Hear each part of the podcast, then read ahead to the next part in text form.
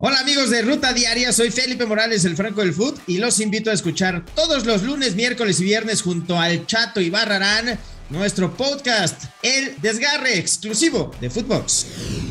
Se acabó la era del Vasco en Rayados. Monterrey decidió destituir a Javier Aguirre después de perder 2-0 frente al Atlético de San Luis. El Vasco deja a Monterrey en el lugar décimo sexto, con tan solo 5 unidades en la Liga MX. El AME empata y salva a Solari.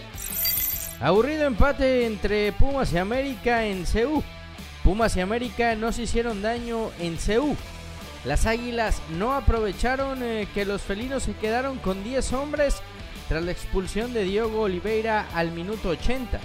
Con el resultado Pumas se mantiene en el séptimo lugar con 11 unidades y América sigue en el lugar decimoséptimo con solo 5 puntos. Escuchamos a Santiago Solari. Y hoy hemos sido, sí, hemos sido sólidos y hemos competido, que es, es el único camino para, para, tratar de abrirnos paso y salir de la situación en la que estamos. O sea, no, son, es primero competir para después poder ganar.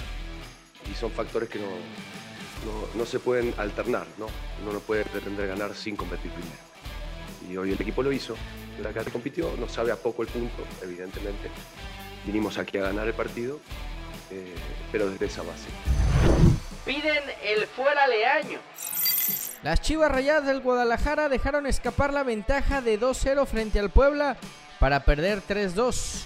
Miguel Ponce y Alexis Vega habían eh, puesto en ventaja al rebaño, pero en la segunda parte reaccionó la franja con goles de Fernando Aristigueta, Jordi Cortizo y Guillermo Martínez. De esta manera Puebla mantiene el liderato mientras que Chivas cayó a la décima posición.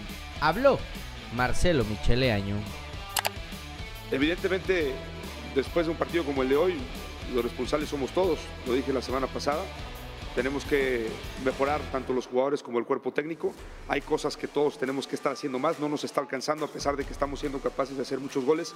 Estamos recibiendo muchos goles y eso es inadmisible. No podemos soñar con, con tener ese equipo que estamos pretendiendo recibiendo la cantidad de goles. Entonces todos tenemos que mejorar.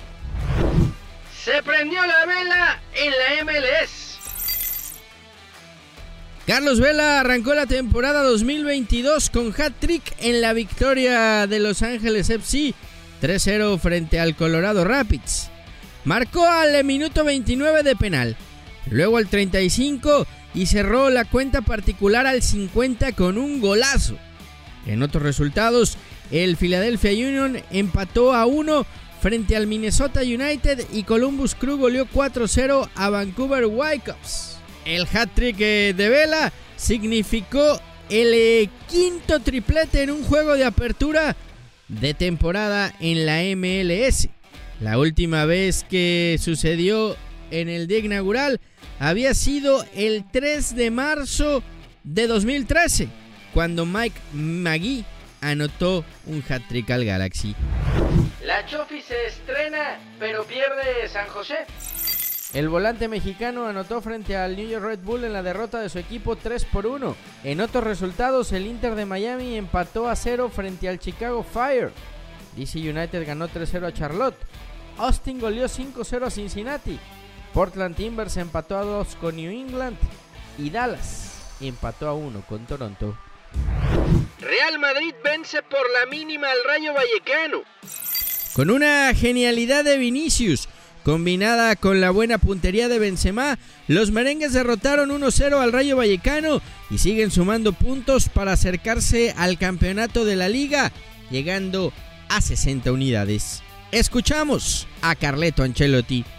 Intentar de ganar, intentar de ganar el partido, lo hemos ganado. Yo no me quedo muy muy satisfecho del compromiso, del trabajo de todos. El Atleti gana en casa. El Atlético de Madrid venció 2-0 al Celta de Vigo con doblete de Renan Lodi al 36 y al 60 para ubicarse cuarto lugar de la clasificación de la liga con 45 puntos. Esto fue Footbox Today.